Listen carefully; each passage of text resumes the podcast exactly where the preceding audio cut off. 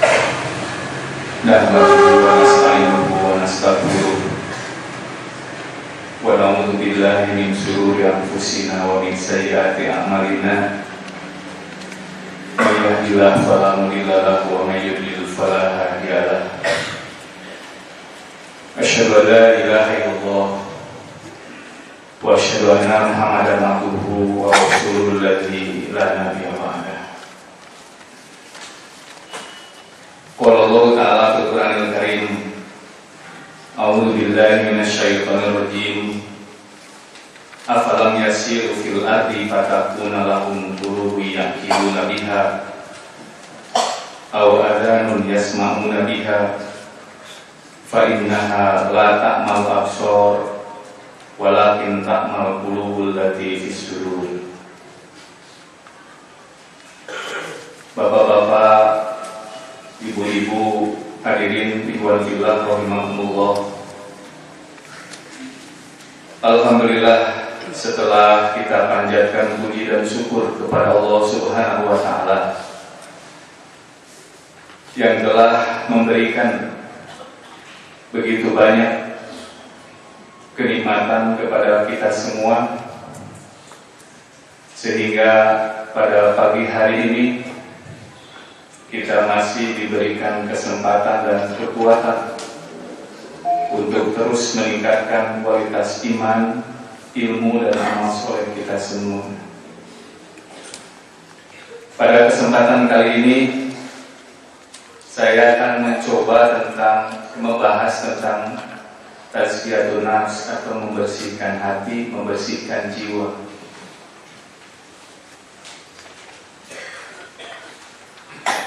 Di dalam Al-Quran juga di dalam hadis Hati Kolbun Atau jiwa Atau nafs Itu memang para ulama berbeda-beda mengartikannya. Seperti Syekh Abu Hasan bin Abi Muhammad bin Ali Al-Husaini Beliau menjelaskan bahwa Di dalam kitab At-Ta'rifat Arti dari kolbun itu adalah sifat lembutnya ketuhanan yang terdapat di dalam jiwa manusia. Di dalam Al-Quran, Allah menggunakan kata kolbun itu sekitar 53 kali. 53 ayat. Sementara kata kulu di dalam Al-Quran itu diperkirakan ada 104 ayat. Nah, saya membaca dan mempelajari tentang masalah kolbun. Sebab seorang ilmuwan yang bernama Marius Lucas, beliau adalah seorang profesor dari City George University di bidang riset seputar jantung anatomi pembedahan, arteriogenesis hingga pendidikan medis. Dia mengatakan bahwa kolbun itu adalah jantung yang diartikan dalam bahasa Inggris heart, hati. Tapi hati di sana adalah jantung. Di kita diartikannya hati. Kalau hati itu di atas perut, di ulu hati. Bahasa Inggrisnya liver kalau hati. Jadi Marius Lukas mengatakan bahwa kolbun artinya adalah jantung. Nah seperti di dalam buku-buku mujizat ilmiah, seperti yang pernah saya sampaikan, di antaranya seorang profesor Garis Was dan profesor Linda Rusik. Dia mengatakan bahwa kalau jantung itu memiliki kekuatan khusus yang membuatnya dapat menyimpan dan mengolah informasi. Padahal menurut Profesor Swas, abad ke-20 jantung hanya berfungsi sebagai pemompa darah. Bahkan menurut Profesor Dr. Faul bahwa jantung adalah mesin paling hebat di dunia. Karena mesin tidak pernah berhenti Sebab kalau jantung berhenti berarti mati. Makanya dokter Faul mengatakan abad ke-20 kesehatan manusia tergantung kepada kesehatan jantungnya. Itu kata dokter Faul. Buktinya kata dokter Faul kalau jantung berhenti manusia mati. Abad ke-20 ketika para ilmuwan mengatakan bahwa jantung hanya sebagai pompa darah, bahkan diibaratkan kalau jantung itu memompa darah, Pak, kita bisa bayangkan seperti memompa darah itu ibarat tangan kita mengambil satu gayung, satu centong, satu wadah air, terus dimasukin dari ember ke ember, terus gitu. Coba Bapak Ibu setiap hari terus begini, Kira-kira tangan kita pegel nggak? Tapi jantung tidak pernah pegal. Terus memompa darah. Rata-rata katanya umur manusia jantung tersebut bisa memompa jantung sekitar 10.000 kontainer kereta api darah oleh jantung terus dipompa.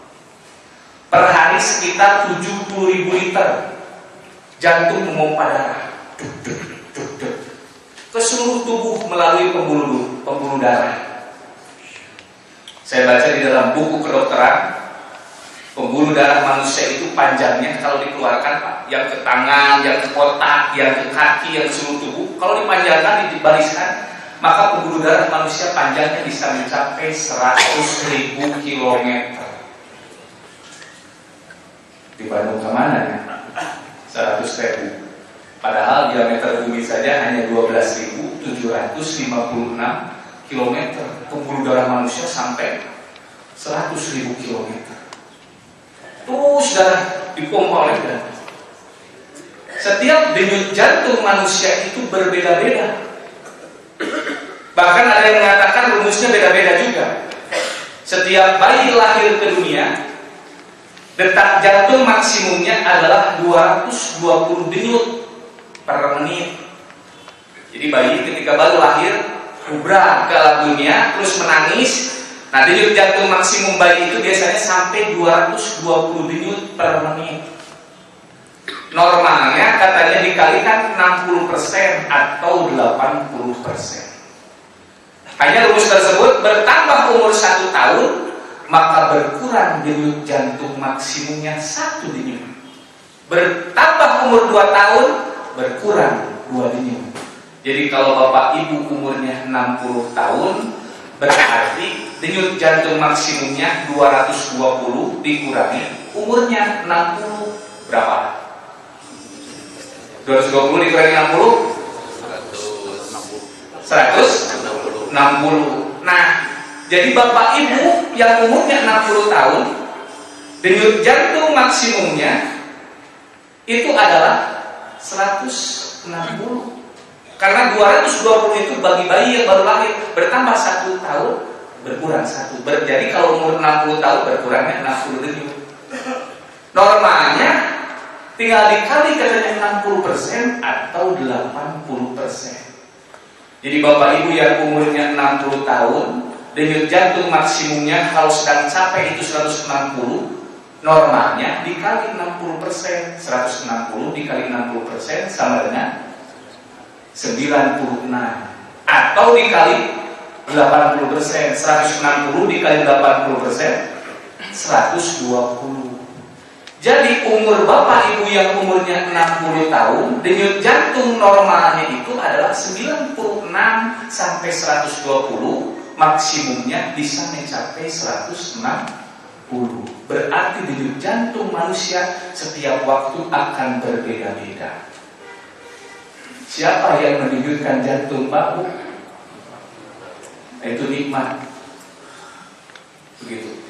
Nah terus begitu. Sehingga ketika abad ke-20 jantung dinyatakan fungsinya hanya sebagai pemompa darah. Maka di Amerika sudah ada yang bisa menciptakan jantung buatan yang harganya saya baca di internet itu sekitar 2,3 miliar.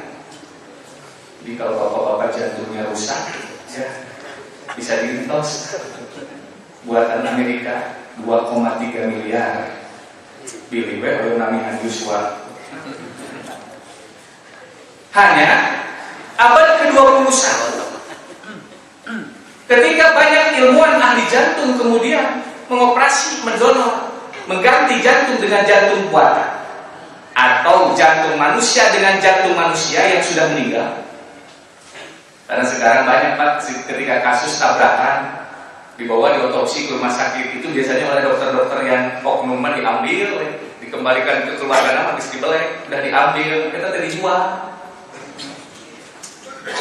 makanya kalau misalnya ada keluarga tabrakan dilihat itu ginjalnya jantungnya bisa saja oleh mereka dijual karena bisa didonorkan hanya kata Profesor Dr. Faul bahwa operasi jantung itu sesuai dengan tubuh yang akan menerima jantungnya sehingga Dr. Faul mengatakan operasi jantung itu 50-50. Kalau sel tubuh yang akan didonor jantung dengan jantung buatan atau jantung manusia yang lain itu menerima, maka bisa hidup.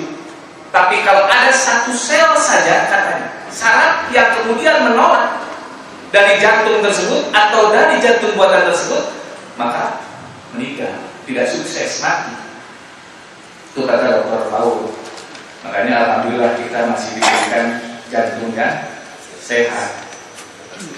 Nah, abad ke-21 Dr. Amor berkata bahwa jantung itu memiliki sebuah sistem spesial dalam pengolahan informasi yang datang dari seluruh tubuh. Sehingga Dr.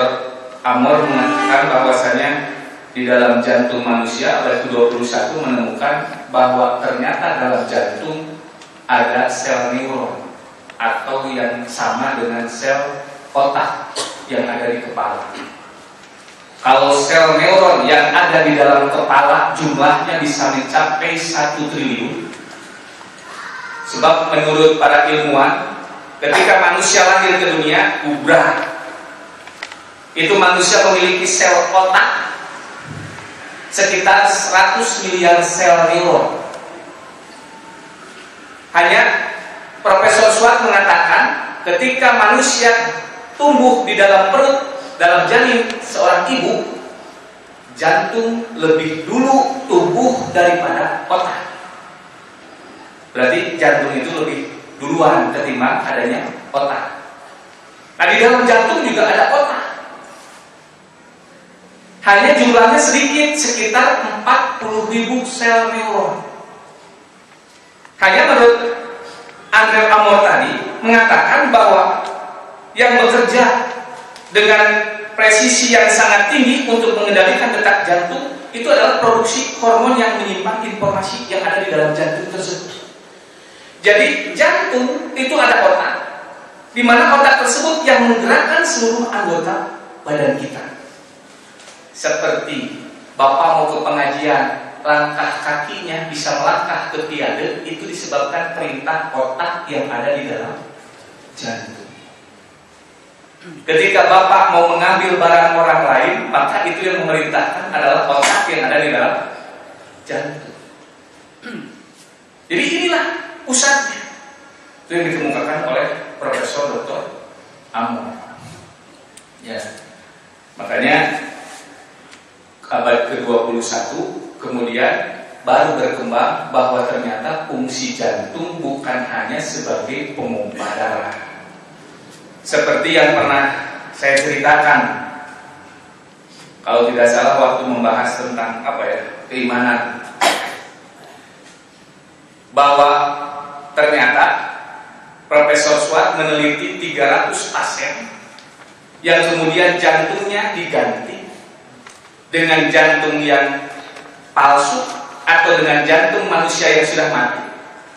Ternyata dari 300 pasien, 100% semuanya mengalami perubahan psikologis. Jadi berubah semuanya. Seperti di dalam majalah Nexus Magazine.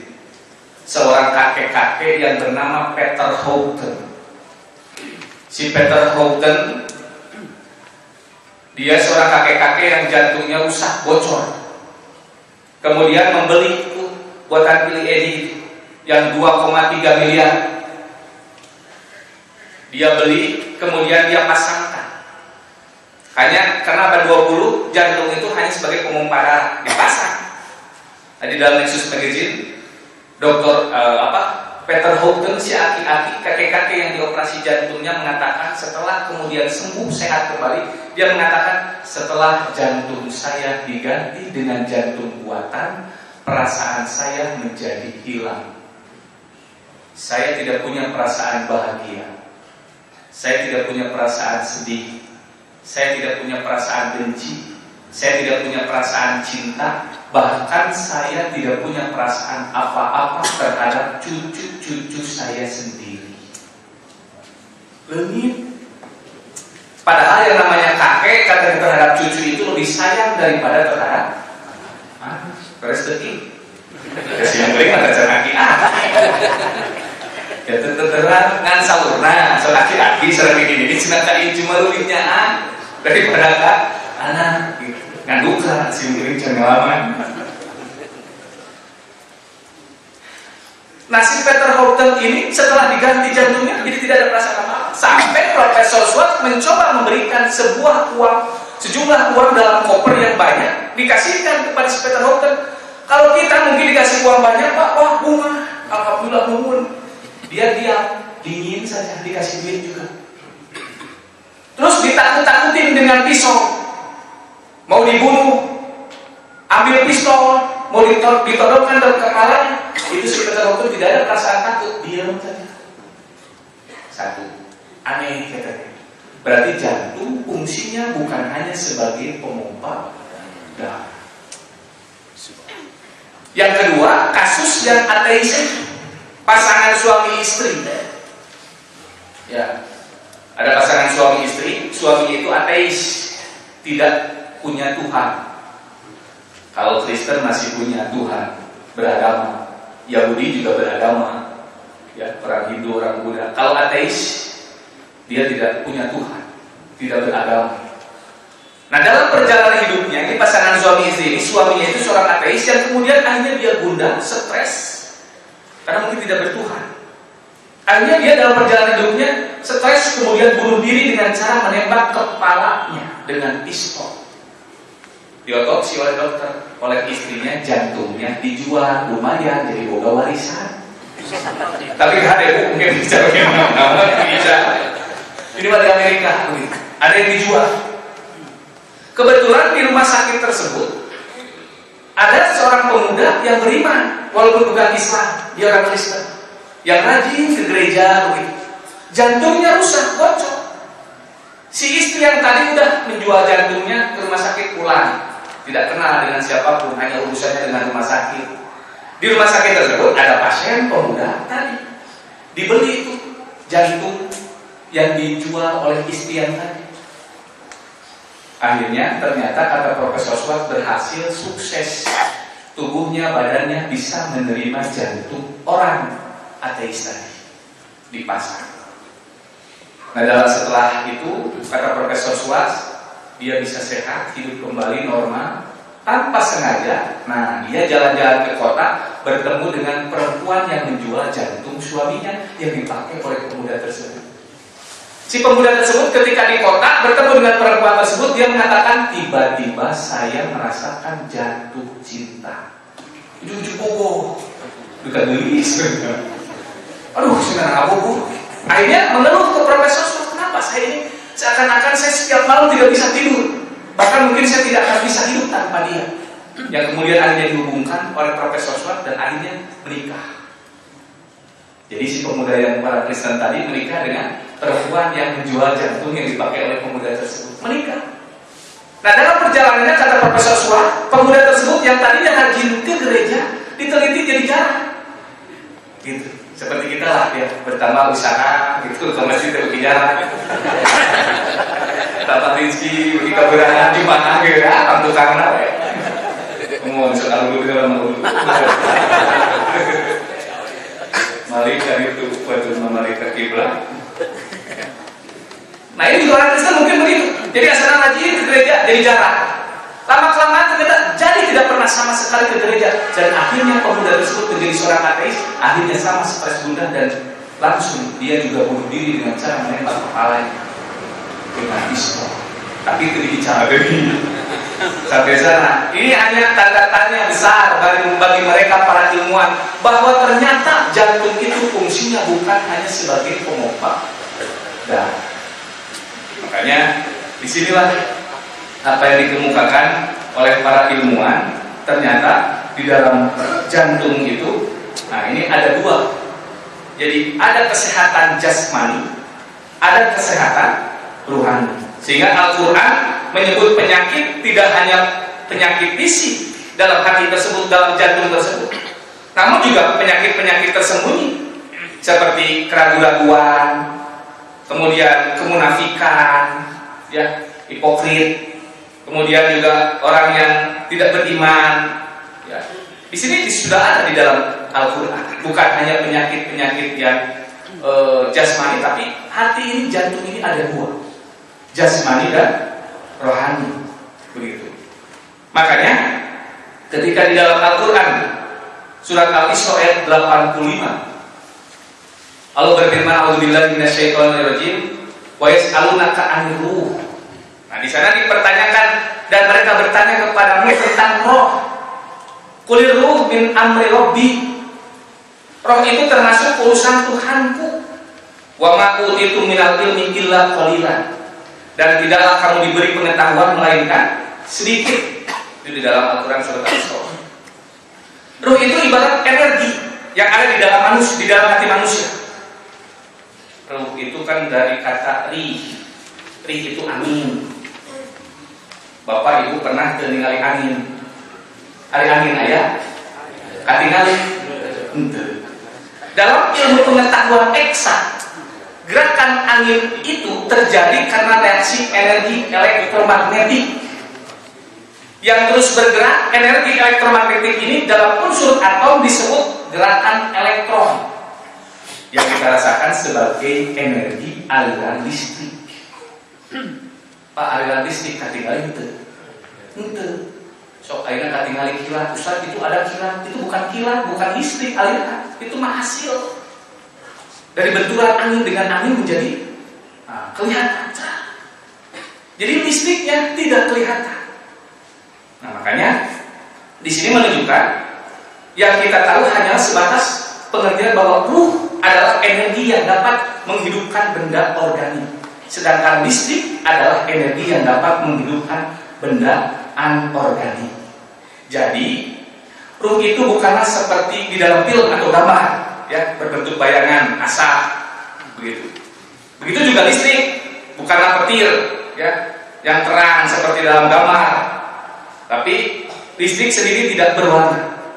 Maka hati manusia juga nah itu ruhnya itu tidak akan kelihatan. Seperti misalnya di dalam film Pak kalau ada yang bermimpi ruhnya keluar gitu itu mau film. Tidak ada yang bisa melihat ruh kita. Makanya raga itu dikendalikan oleh akal dan nafsu yang terletak di dalam hati. Nah, kemudian yang berikutnya, sebagaimana kita sudah mengetahui bahwa ternyata sampai saat ini mujizat jantung itu masih banyak permasalahan-permasalahan yang belum dikemukakan. Termasuk juga keimanan dan ketakwaan itu sumbernya berada di dalam kolbu di dalam hati. Sehingga Rasulullah mengatakan di dalam hadis bahwa at-taqwa hahuna, at-taqwa hahuna sampai tiga kali. Takwa itu ada di sini. Takwa itu ada di sini sampai tiga kali. Berarti takwa itu ada di dalam jantung, di dalam hati. Hanya kita tidak bisa memahami seperti apa ketakwaan dan keimanan kita yang ada di dalam hati. Nah, kenapa saya membahas tentang masalah bagaimana cara membersihkan hati. Karena ternyata di dalam Al-Quran semua Rasul, semua Nabi itu diutus ke muka bumi untuk membersihkan hati manusia. Karena manusia itu memiliki dua pilihan, nanti kita bahas. Di antaranya, ya, Rasul diutus untuk membersihkan hati seperti kepada Nabi Muhammad. Ini ayat bahwa Nabi Muhammad diutus untuk membersihkan hati. Di dalam Al-Quran surat Al-Jumu'ah ayat 2 A'udzubillahi minasyaitonirrajim. Walladhi ba'atha fil ummiyina rasula Dialah yang mengutus kepada kaum yang buta huruf seorang rasul minhum dari golongan mereka. Yatsu alaihim ayatihi yang membacakan ayat-ayatnya kepada mereka wa yuzakkihim dan mensucikan jiwa mereka. Jadi Rasul Nabi Muhammad diputus ke muka bumi ini untuk menyampaikan ayat ciri tanda kekuasaan Allah dan juga wayuzakkihim membersihkan hati. Makanya kenapa yang dulunya para sahabat itu mabuk-mabukan, berzina, hatinya itu keruh, berzina, mabuk dan lain sebagainya, perbuatan maksiat. Ketika Rasul datang, mereka meninggalkan perbuatan maksiat karena Rasul diutus untuk membersihkan hati. Nutadina koret, jadi bereha. Itu para yang tadinya menyembah berhala kemudian menyembah Allah. Karena mereka terbuka hatinya. Yang tadinya pemarah menjadi pemaaf. Itu fungsinya. Jadi tujuan Rasulullah diutus adalah untuk membersihkan hati manusia. Wa yu'allimuhumul kita wal hikmah. Begitu. Juga mengajarkan kepada mereka kitab dan hikmah itu yang pertama. Jadi yang pertama Nabi Muhammad di dalam ayat di dalam Al-Qur'an banyak ayat-ayat yang menjelaskan bahwa Nabi Rasul diutus untuk mensucikan, membersihkan hati manusia. Nah, kemudian kepada Nabi Ibrahim ya. Di dalam Al-Qur'an surat Al-Baqarah Nabi Ibrahim berdoa kepada Allah, "Rabbana wa asbihim rasulah minhum yatlu alaihim ayatika wa yu'allimul wal hikmah. Nah, di sini juga ya Tuhanku Rabbana wa asbihim rasulah, utuslah rasul ke kalangan mereka yatlu alaihim ayatika wa yu'allimul kitaba wal hikmah wa yuzakkihim. Di sana juga sama. Jadi Nabi Ibrahim juga wa yuzakkihim diutus ke bumi ini untuk membersihkan, mensucikan jiwa. Terus juga di dalam Al-Quran surat An-Nazi'at kepada Nabi Musa. Allah berfirman, "A'udzubillahi minasyaitonirrajim. Pakul halaka ila antazakka." Dan katakanlah kepada Firaun, adakah keinginan bagi kamu untuk membersihkan diri? Wa ahdiyaka ila rabbika fatahsya dan kamu akan kupimpin ke jalan Tuhan agar kamu takut kepadanya. Jadi di sini juga Nabi Musa membimbing Fir'aun dalam rangka membersihkan jiwa Allah. Jadi kenapa kita saya di sini membahas membersihkan hati ternyata memang Rasul semua diutus ke muka bumi bukan hanya menyampaikan ayat ciri tanda kekuasaan Allah, tapi juga dalam rangka membersihkan jiwa. Kenapa? Memangnya karena memang hati manusia itu ada dua pilihan. Bisa melakukan yang baik atau bisa melakukan yang jelek. Kalau Nabi Muhammad dari sejak kecil di dalam hadis termasuk dari sejak umur ditinggal oleh ibu dan bapaknya Nabi Muhammad itu pernah jantungnya dibelek oleh malaikat bahkan ketika Isra Mi'raj pun di dalam hadis Sahih Bukhari Nabi Muhammad itu dibelek lagi dicuci lagi Sampai dua kali dalam keterangan di dalam hadis Nabi Muhammad jantungnya dicuci bima izamzam dengan air zam-zam. Kemudian dimasukkan hikmah dan keimanan ke dalam hati tersebut. Makanya Nabi Muhammad itu ketika di belek dicuci jantungnya, kalau Nabi Muhammad mungkin begitu. Menurut para ulama itu tidak ada pilihan yang kedua. Karena hatinya sudah bersih. Sehingga dari sejak kecil Nabi Muhammad dikenal orangnya jujur, amanah gitu. Makanya diberi gelar al-amin itu kan nah Nabi Muhammad sudah kecil sudah dicuci. Nah setiap manusia sebenarnya jantungnya hatinya itu ada dua pilihan. Di antaranya di dalam Al-Quran surat As-Sams wa nafsi wa ma dan demi jiwa serta penyempurnaannya. Fa'alhamaha fujuruha wa taqwaha. Maka Allah mengilhamkan kepada jiwa, kepada hati itu jalan kefasikan, ujur, wa taqwaha dan ketakwaan. Qad aflaha man zakkaha. Sungguh beruntunglah orang yang mensucikan jiwa itu. Wa qad khaba man.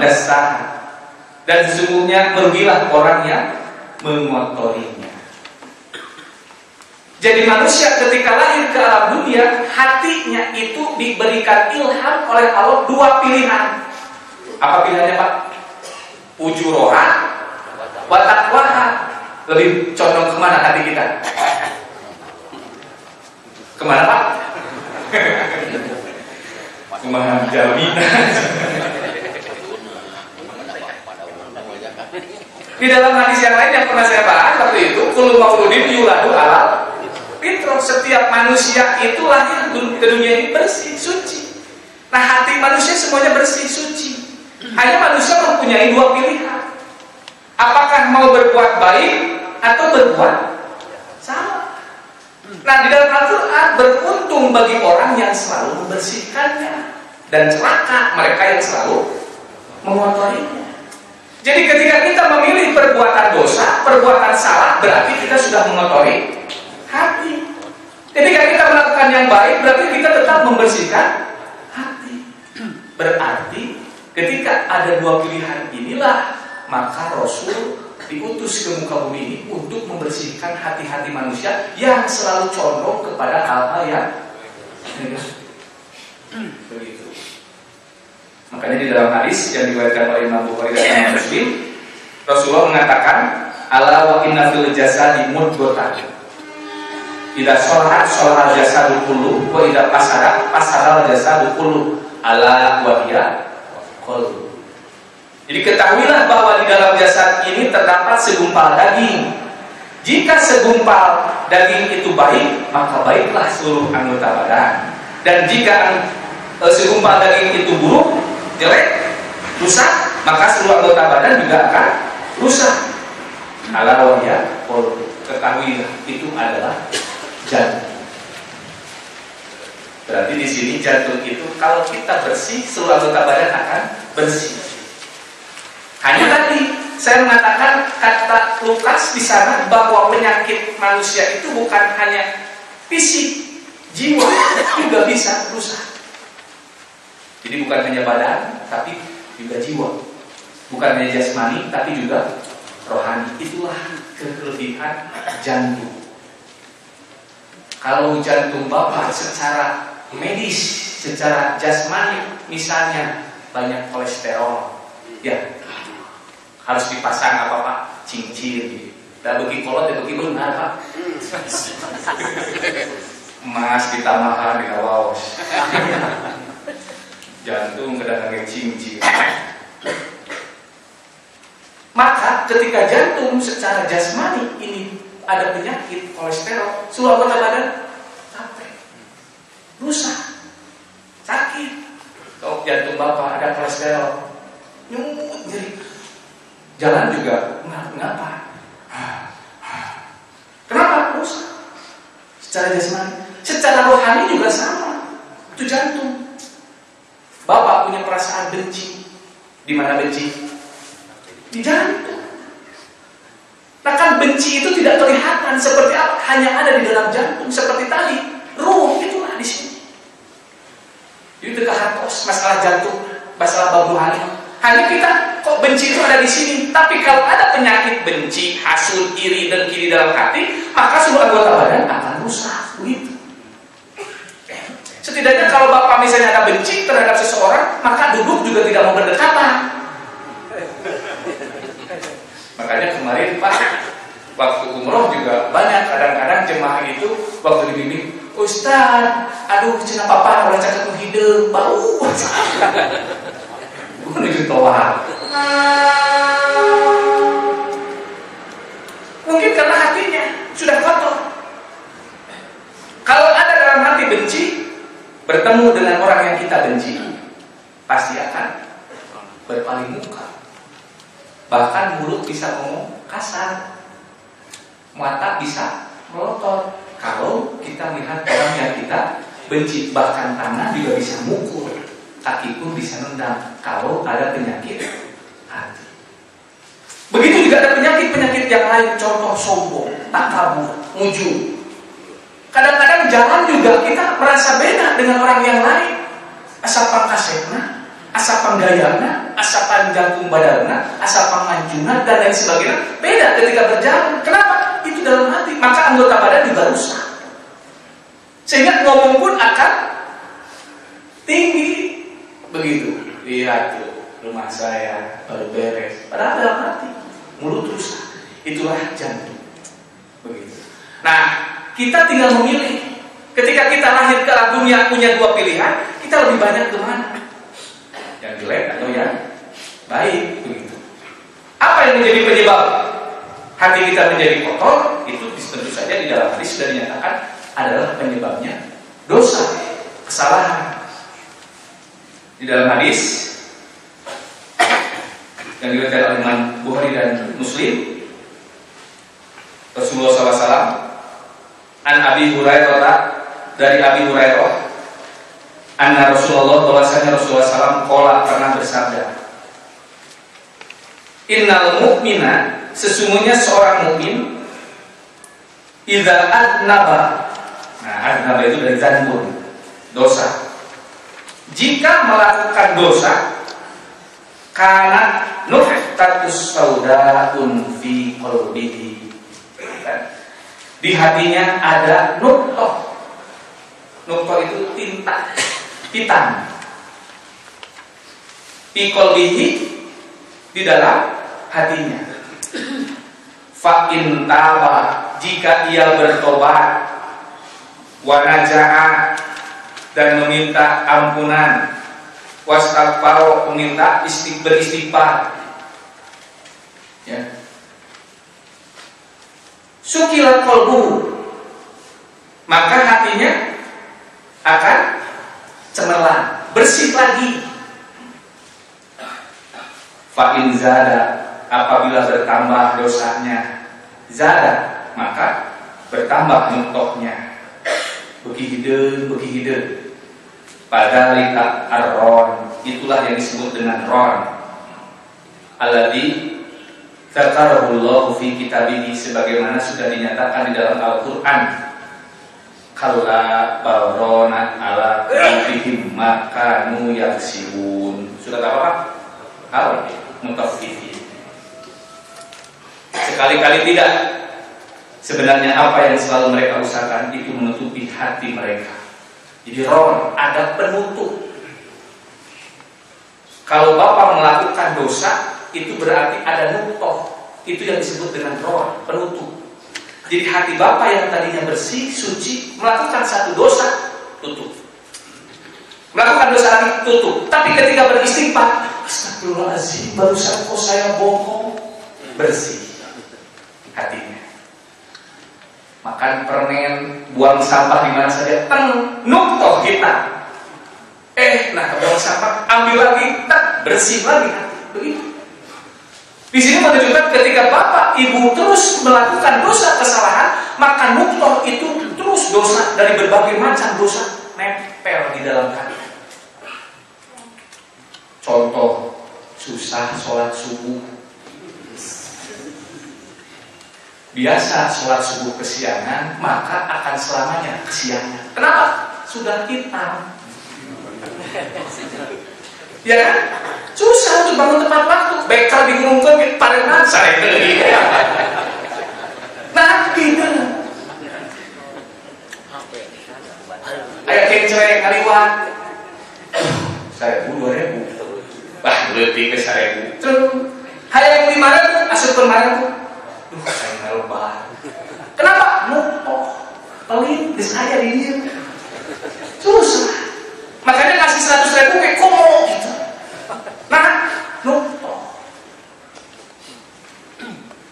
Jadi hati kita akan kotor disebabkan karena dosa. Siapa yang menyebabkan kita melakukan dosa?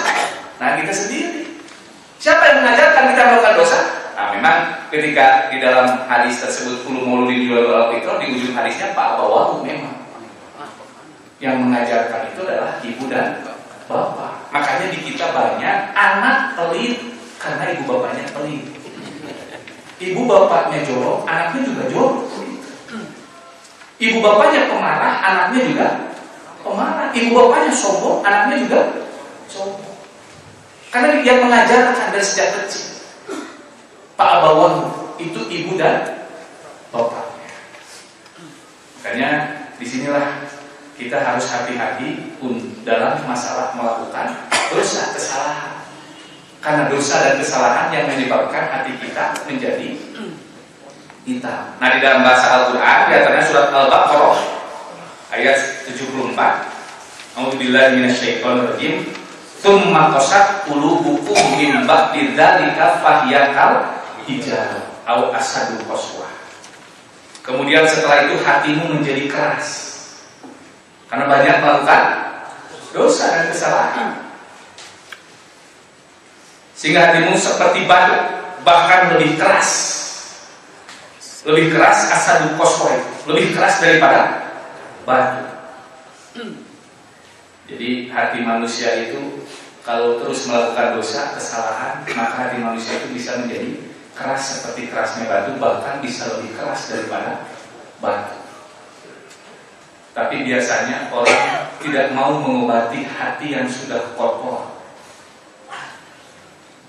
Karena merasa dirinya sudah benar Seperti orang yang biasa ngomong kasar Itu susah untuk ngomong yang benar Yang baik Kenapa? Karena sudah keras, kasar Merasa benar ya ngomong kasar gitu. Beda dengan penyakit jasmani Pak Coba Pak Jantungnya, kolesterol, ngap-ngapan Mau nggak diobat? Mau datang rasa. Tapi kalau penyakit rohani banyak ya tidak terasa. Kenapa? Karena sudah hitam hatinya. Seperti bapak biasa buang sampah sembarangan di mana saja, sudah biasa ya, tidak merasa dosa, asal benar baik. Maka di sini yang harus kita perhatikan adalah jangan sampai kemudian kita terus melakukan dosa. Dan kalau hati kita sudah keras, sudah hitam, maka itu tidak bisa dibersihkan oleh siapa pun termasuk oleh Allah. Yubayyiru ma hatta yubayyiru ma Jadi Allah saja tidak bisa merubah hati kita, kondisi kita, manusia ini, kaum tersebut. Hatta yubayyiru ma bi sehingga diri kita sendiri yang mau merubahnya. Makanya di sini saya mencoba membahas bagaimana Ustaz cara membersihkan hati-hati kita yang sudah kotor. Nah, semuanya cara membersihkan hati kita adalah dengan cara beribadah. Termasuk datang ke pengajian ini. Bapak Ibu ketika dari rumah mungkin banyak yang kotor karena pelit, banyak yang kotor karena pemarah, banyak yang kesiangan subuh, telah berjamaah dan lain sebagainya. Banyak di sini. Bisa jadi ketika sudah habis ngaji dapat pencerahan keluar bersih minimal ayat semangat. Jadi tolabul ilmi juga termasuk adalah kaifiah cara membersihkan. Kamu jadi bahkan beda bapak-bapak ibu yang suka ke pengajian dengan yang tidak ke pengajian. Kamu terpisah. Ya. Makanya di dalam hadis juga kan sudah jelas. Man salaka tariqan yaltamisu fihi ilman sahalallahu lahu tariqan ila ya. Jadi kalau kita terus berada di dalam mentolabul ilmi, mencari ilmu, maka Allah akan memudahkan jalan kita ke dalam surga. Kenapa? Karena orang yang selalu tolabul ilmi itu adalah orang yang selalu akan dibersihkan hatinya. Minimal Ustadz itu hanya memberi peringatan yang membersihkan diri kita. Aduh, kalau ya orang teh korek, kumaha supaya korek ayah kayak jelek pada yang seratus ribu bersih. Seratus ribu, seratus ribu pak, takjub tuh ya pak. Tidak bisa orang lain. Ayah Ustadz, pak, lebetkan seratus ribu. Oh iya, mungkin nama Ustadz. Mungkin di depan Ustadz masukin seratus ribu. Nggak ada Ustadz. Betul. Dan bukan dari dasar diri sendiri. Jadi yang bisa membersihkan hati itu hanya diri kita sendiri mau tidak kita mengorbankan yang tadinya pelit misalnya menjadi berehan menjadi baik itu mau berkorban begitu nah di antaranya dengan cara tolabul ilmi Makanya di dalam hadis yang dikatakan oleh Imam Bukhari, tidak aradallahu bi abdin khairan. Apabila Allah berkehendak kepada seseorang hamba itu diberikan kebaikan, yufaqihu fid Dia akan dipahamkan terhadap agama. Orang mau membersihkan hati bagaimana sementara caranya saja tidak tahu. Makanya dengan tolakul ilmi orang tersebut bisa mengetahui, oh hati saya ini punya penyakit ini, ini, ini, kebiasaan jelek ini, ini, ini. Dibersihkannya bagaimana seperti ini? Dari mana? Dengan cara tolakul Kenapa sekarang banyak supir, tukang ini, tukang itu, dan sebagainya yang kemudian tidak melakukan sholat? Itu karena mereka tidak paham terhadap agama, tidak pernah ngaji, tidak pernah mau tahu. Yang ada di dalam otak adalah kesenangan dunia. Makanya orang yang sering ke pengajian dia akan kemudian bisa membersihkan hatinya. Begitu. Termasuk juga yang saya baca yang berikutnya di dalam Al-Quran di antaranya yang bisa membersihkan hati jiwa kita itu adalah dengan cara sholat. Ya. Di dalam Al-Quran surat Al-Ankabut Allah berfirman A'udzubillahi minasyaitonir rajim Utlu ma utiya ilaika minal kitab wa aqimis sholat Inna sholata tanha anil fahsya'i wal munkar. Bacalah apa yang telah diwahyukan kepadamu yaitu Alkitab, maksudnya Al-Qur'an. Wa ini sholat dan dirikanlah sholat. Kenapa? Inna sholata tanha anil fahsya'i wal munkar. Karena sholat itu bisa mencegah dari perbuatan keji dan perbuatan munkar. Waladzikrullahi akbar wallahu ya'lamu ma tasnaun. Dan sesungguhnya mengingat Allah dalam artian sholat itu lebih besar keutamaannya dari ibadah-ibadah yang lain. Dan Allah mengetahui apa yang kamu kerjakan. Berdasarkan ayat ini, jadi sholat itu bisa membersihkan hati. Sehingga orang yang beres sholat, assalamualaikum, assalamualaikum, hatinya bersih. Makanya sebelum sholat kita diperintahkan wudhu sebab tidak sah sholatnya bagi yang tidak berwudhu. Wudhu juga sebenarnya sudah bisa membersihkan hati manusia. Karena dengan wudhu dosa manusia sudah bersih kalau manusia paham. Kita kenapa banyak yang kemudian sudah sholat, sudah ibadah, tapi beres ibadah, beres sholat, beres dan sebagainya, masih tetap hatinya kotor. Kenapa? Karena belum tahu kaifiah. Kan di dalam peribahasa juga tak kenal maka saya. Ya itu sudah pada tahu kan. Saya sudah sering menjelaskan. Jadi mana mungkin kita mau melakukan sholat tepat waktu kalau kita tidak kenal apa pahalanya sholat tepat waktu. Mana mungkin kita wudhu benar-benar kalau kita tidak tahu fadilah dari wudhu. Kadang-kadang kita wudhu yang penting mah sekali sekali dua kali tiga kali sepuluh kali beres. Tapi hatinya tetap. Padahal di dalam hadis Rasulullah mengatakan, tapi saya tidak tulis di sana. Idza tawadu al abdul muslimah au mukmin. Apabila seorang mukmin atau seorang muslim berwudu, salah wajhahu terus mencuci, mengusap wajahnya, faraja min wajhihi kullu khati'atin. Nador ilaiha bi ainihi ma'al ma' au ma akhir fadlil ma.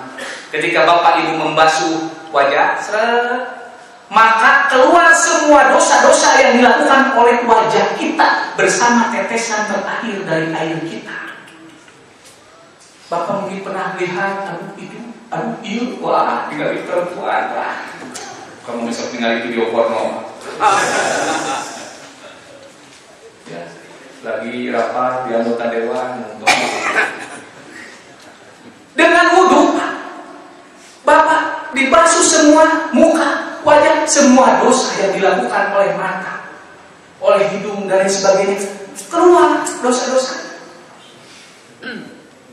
Faidah dosa biadihi kharaja miyadihi kulu khotiatin karena batas bakosat ha yadahu ma'alma au ma qatril ma. Jadi ketika mengusap tangan juga begitu. Basuh tangan, maka setiap tetesan air yang menetes dari tangan kita itu dosa-dosa kita luntur dengan tetesan airnya. Makanya kenapa banyak orang yang kemudian bah periksa kali dan dua kali dan tiga kali bisa bawa. Memang benar, karena ada hadisnya. Tapi bagi orang yang sudah paham, bahwa ada tiga kali, nah supaya kita sebab dosa kalau batu ini, dibersihkan. Tapi di sini bukan membersihkan wajah kan? Intinya membersihkan apa? Kolbu. Hmm, ya Allah, tadi saya sudah melihat video porno. Hmm. Ketika mengusap telinga, ya Allah, tadi saya mendengarkan gosip. Jadi dia benci kepada orang tersebut karena orang tersebut menjelek-jelekin orang tersebut. Ya Allah, gitu. Jadi ketika memaknai, mah, mah, maka dia ketika beres wudhu semuanya dosanya hilang, maka hatinya pun akan bersih. Inilah kebanyakan di kita banyak pelajaran-pelajaran berhubungan dengan masalah agama pun hanya sebatas hafalan. Bismillahirrahmanirrahim.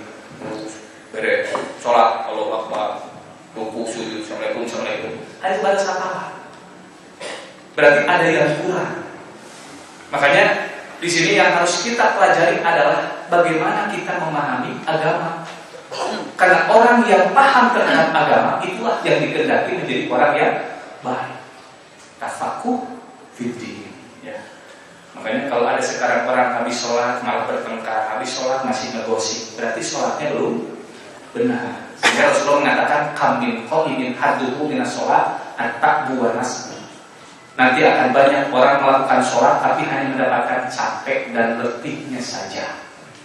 Capek gawe, tidak pakai. Ya. Nah kemudian juga ada beberapa ibadah yang lain yang bisa membersihkan dosa, membersihkan hati kita. Di antaranya sholat, Jumat, kemudian Ramadan. As-salawatul khams, wal jum'atu ila jum'ah, wa Ramadan ila Ramadan, mukaffiratun ma bainahunna idza istanaba tabair. Jadi sholat lima waktu, Jumat, kemudian juga bulan Ramadan itu adalah sebagai penghapus dosa di antaranya. Subuh penghapus dosa yang dilakukan dari Isya sampai subuh. Duhur penghapus dosa yang dilakukan dari subuh sampai duhur. Asar juga begitu. Maghrib, Isya. Berarti sholat adalah penghapus dosa harian.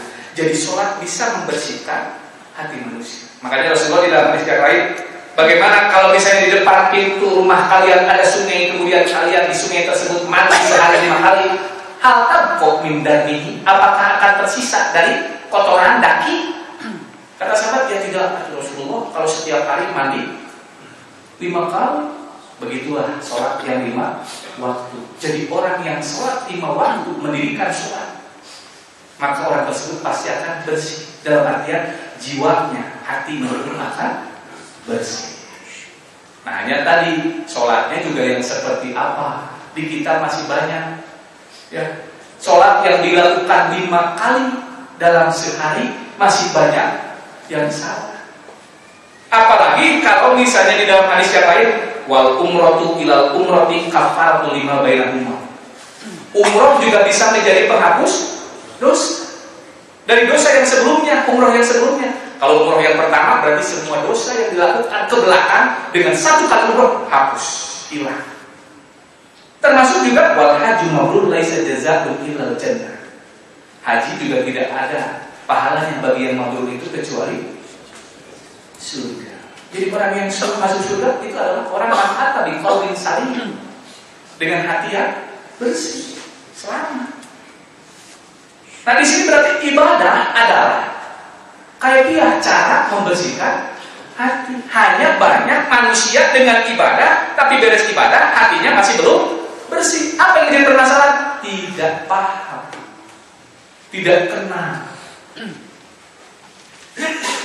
Ketika kita mau umroh, kalau sholat diawali dengan wudhu, kalau umroh haji diawali dengan ihram. Ihram adalah pertama kali kita membersihkan hati. Bapak-bapak pakai kain ihram dua helai, di sana menunjukkan kita di hadapan Allah sama. Tidak ada ustaz, tidak ada direktur, tidak ada jenderal, tidak ada polisi, tidak ada tukang beca. Ketika ihram sama di hadapan Allah, hanya memakai dua helai kain ihram. Disimpan pakaian keseharian, kesombongan, jabatan, simpan. Sekarang di hadapan Allah sama. Yang beda apa? Hati kita. Sebab yang dilihat oleh Allah adalah kulu. Inna Allah yang dulu ila suwaikum Bu itu Allah tidak pernah melihat kepada bentuk fisik kita. Ganteng, cantik, ya, tinggi, pendek. Termasuk amwah, harta kita. berapa miliar, 100 juta, sekian, tidak. Tapi yang dilihat Allah adalah kulubiku, hati kita. Makanya ketika ihram sebenarnya maka orang yang pergi ke Baitullah itu hatinya harusnya sudah bersih. Maka ketika tawaf tidak akan dipilih, aduh lima hidup bau, aduh lima hidup aduh, lima hidup. Kenapa? Masih kotor. Berarti ihram nanti belum bersih. Padahal dengan ihram tidak ya Allah nyanak. Di kita banyak karena orang kaya Ustaz tadi kayak ihram di depan ke awal nah bisa itu saya kalau saya mau main mereka bilang kalau mau tinggali karena lagi pipis mah Ustaz lagi mau bau mau kalau timu pasang. Yang gitu. Ya Padahal justru ketika memakai dua helai kain itu di sana menunjukkan kita harus membersihkan hati kita bahwa kita itu di hadapan Allah tidak apa-apa. Walaupun orang kaya dua helai kenapa harus beli lagi? Kenapa harus yang tebal tapi kita di hadapan Allah semuanya sama. Kita punya harta kita punya apa pun kita bisa pergi ke sana pun itu adalah karena Allah.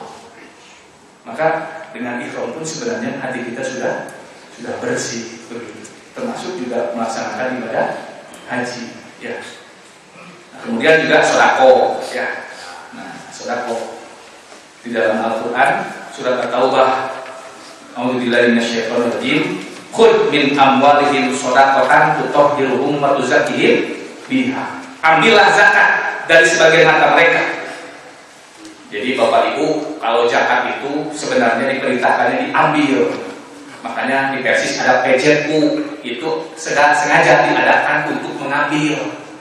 Jadi PJU kalau datang ke rumah Bapak Ibu itu adalah kewajiban. Ulah ditaruhkan Pak harusnya mah berterima kasih ke PGPU itu ketika PGPU datang ke rumah. Kenapa? Kalau tidak ada PGPU, tidak ada yang mengambil, bisa jadi harta kita kotor. Hati kita pun menjadi kotor. Jadi berterima kasih Pak PGPU. Ya, ada alhamdulillah makanya di Tasik ada almarhum Pak Haji Kalau ada pemuda Persis datang ke sana, alhamdulillah ada pemuda langsung ngodok Pak. Masih ada antos, apalah pemuda Maret pagi. Nuhun sedang istidatangnya. Jadi berterima kasih ketika ada yang meminta. Tapi kebanyakan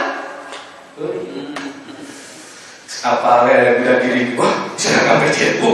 Langsung jaga nih kedua itu kerja tuh kesadaran disebut tajuk ayo bisa arawisnya eker buntung nah boro-boro nah ini adalah zakat itu diambil. Khud bin amwali untuk apa? Tutahhirhum wa tuzakihim. Jadi zakat, sedekah, infak itu dalam rangka membersihkan hati dan membersihkan harta. Tutahhirhum itu ke harta. Jadi kalau kita punya harta, keluarkan zakat, keluarkan sedekah, keluarkan infak karena di dalam harta kita ada hak orang lain belum bersih. Ya. Bisa jadi kita misalnya mendapatkan per hari 100 ribu, 50 ribu, sisakan. Sodakokan, infakkan, mungkin masih kotor. Atau dikeluarkan zakatnya. Begitu. Karena ada hak orang lain. Selain juga membersihkan harta, ya, karena harta itu dari Allah. Jadi ketika kita sodako, ketika kita infak, ketika kita zakat, maka kita merasa bahwasanya, nah ini harta dari Allah harus dibersihkan. Keluarkan sebagian untuk sodako, keluarkan untuk zakat, keluarkan untuk infak, bersih harta kita. Itu zakir. Kalau zakir adalah hati jiwa, dalam kolbu jantung. Karena biasanya, aduh Ustaz, saya dagang, belum juga dagang, harus mengeluarkan jaga. Ustaz saya nih modalnya 10 juta. Kalau 10 juta, jakatnya berapa Pak? Dua setengah persen dari 10 juta berapa? 250 ribu. Ustaz kita tadi bayar dengan komitos untung upami dibayar ketos untuk mau upami keuntung atau mau bayar zakat ibadah. Al aslu fil ibadah gue makrul makna asal dari ibadah itu tidak masuk akal. Ustaz saya dagang beras beras beras itu sekilonya sekian sekian harus zakat sekian. Alah Ustaz masa saya rugi? Kenapa harus sholat? Ini saya tahu sholat ini. Itu ibadah. Al aslu fil ibadah gue makrul asal dalam ibadah tidak masuk akal Kenapa kita harus sholat maghrib? Kenapa kita harus sholat isya subuh? Itu ibadah perintah dari Allah tidak masuk akal. Walaupun mungkin ada sekarang diakalkan gitu. Oh, Siti sholat yang kejam kesehatan dan sebagainya. Nah, yang sebagian. Yang namanya ibadah tidak masuk akal. Kenapa? Misalnya kita umroh haji harus ke Saudi. Ya bapak sedang-sedang mesti nyala tuh Ka'bah di Bandung ibadah. Tidak bisa, itu ibadah kita harus ke sana.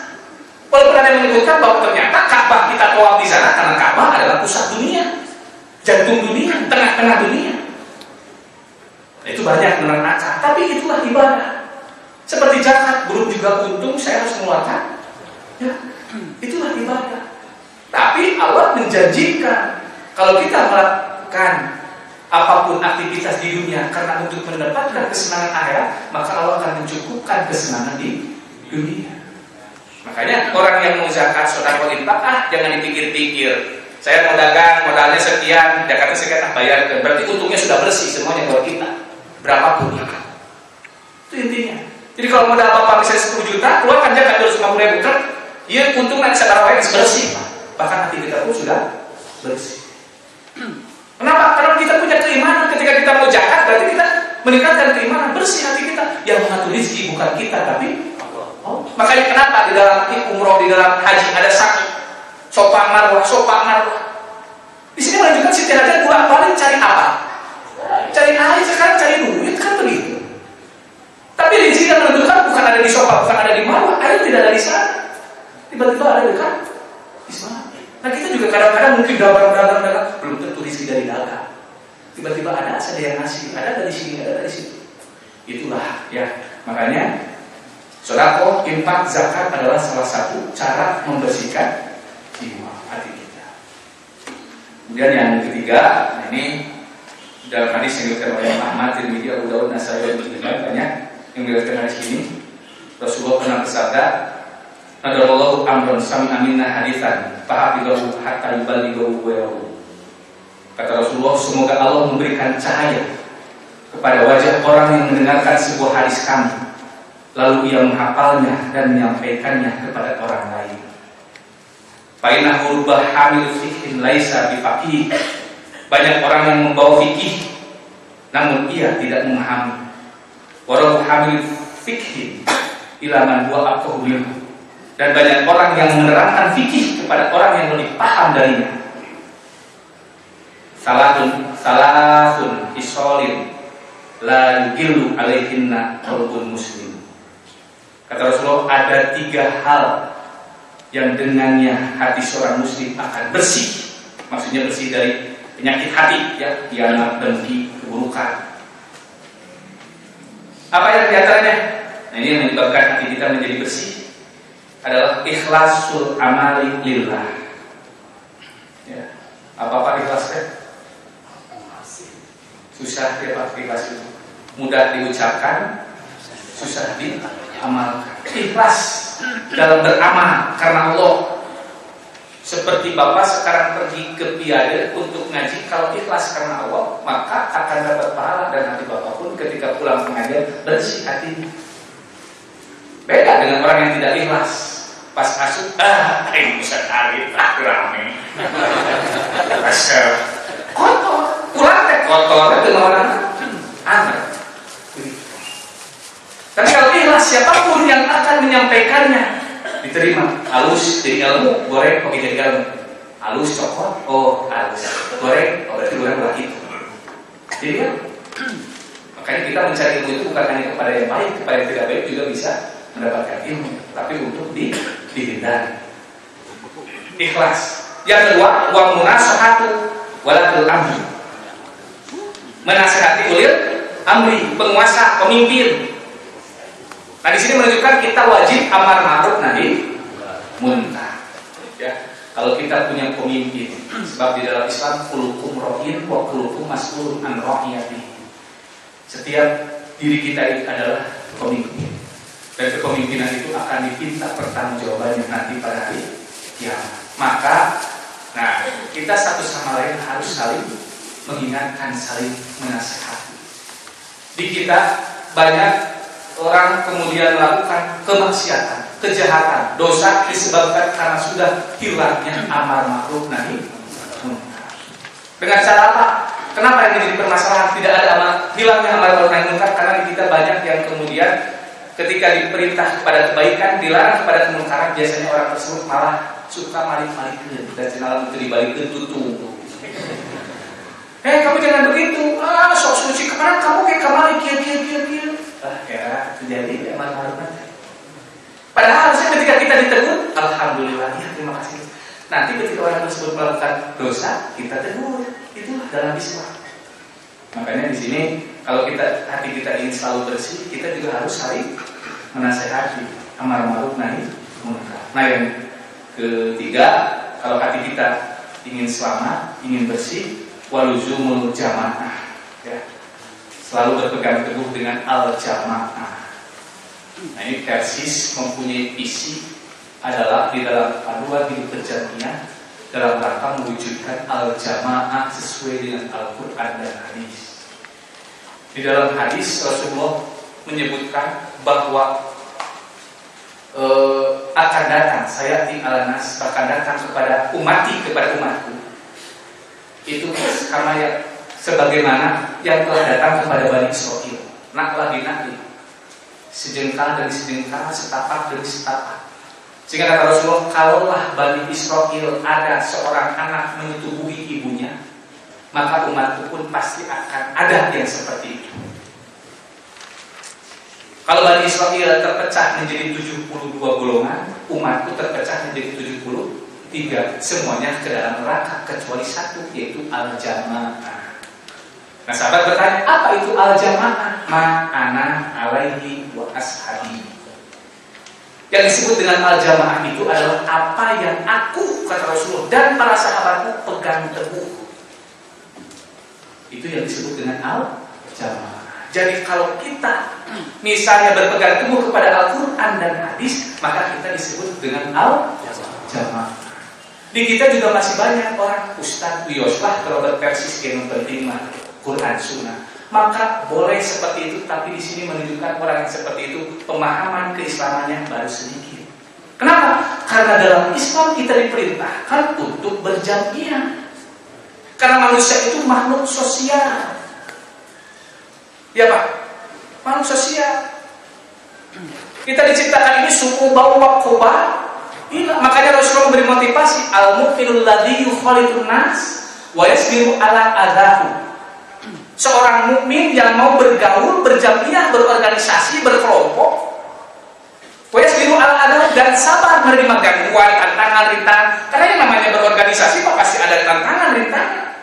Yuna itu na cacium aduh si makius itu mah. Itulah orang mukmin yang mau berjamiah, berorganisasi dan siap bersabar menerima gangguan. Afdolu kata Rasulullah lebih baik minal mukminul ladzi la yukhalitun nas daripada seorang mukmin yang tidak mau bergaul, tidak mau berjamiah, tidak mau berorganisasi, wala yasbiru ala adahu dan tidak mau sabar menerima gangguannya. Ayo hoream teh dengan teh naon? Ayo iuran euy. Iuran euy dan sebagainya. Di sini makanya Rasulullah kita dimotivasi, diperintahkan dalam Islam harus berorganisasi. Makanya dalam peribahasa juga kan flock with flock together. Atau yang lebih toiri yusolu. Burung hantu bergaul dengan burung hantu burung pipit bergaul dengan burung pipit. Nu di nu sore nu bager di nu bager ya ahli pengajian di ahli pengajian copet di copet kan gitu. Nah kita ketika diperintahkan berorganisasi pilih mana organisasi yang menurut kita sesuai dengan diri kita. Nah, makanya di sinilah orang kalau ingin bersih hati selalu berjamaah al jamaah nah, makanya bagi mereka yang mungkin belum punya organisasi eh tadi mereka kan tidak Islam gitu. Tapi ulah kepaksa gitu. Ya sebab memang hati manusia lupa gitu. Dari belum mahese gitu. nah inilah mungkin pak di antaranya ya beberapa permasalahan dalam masalah membersihkan hati.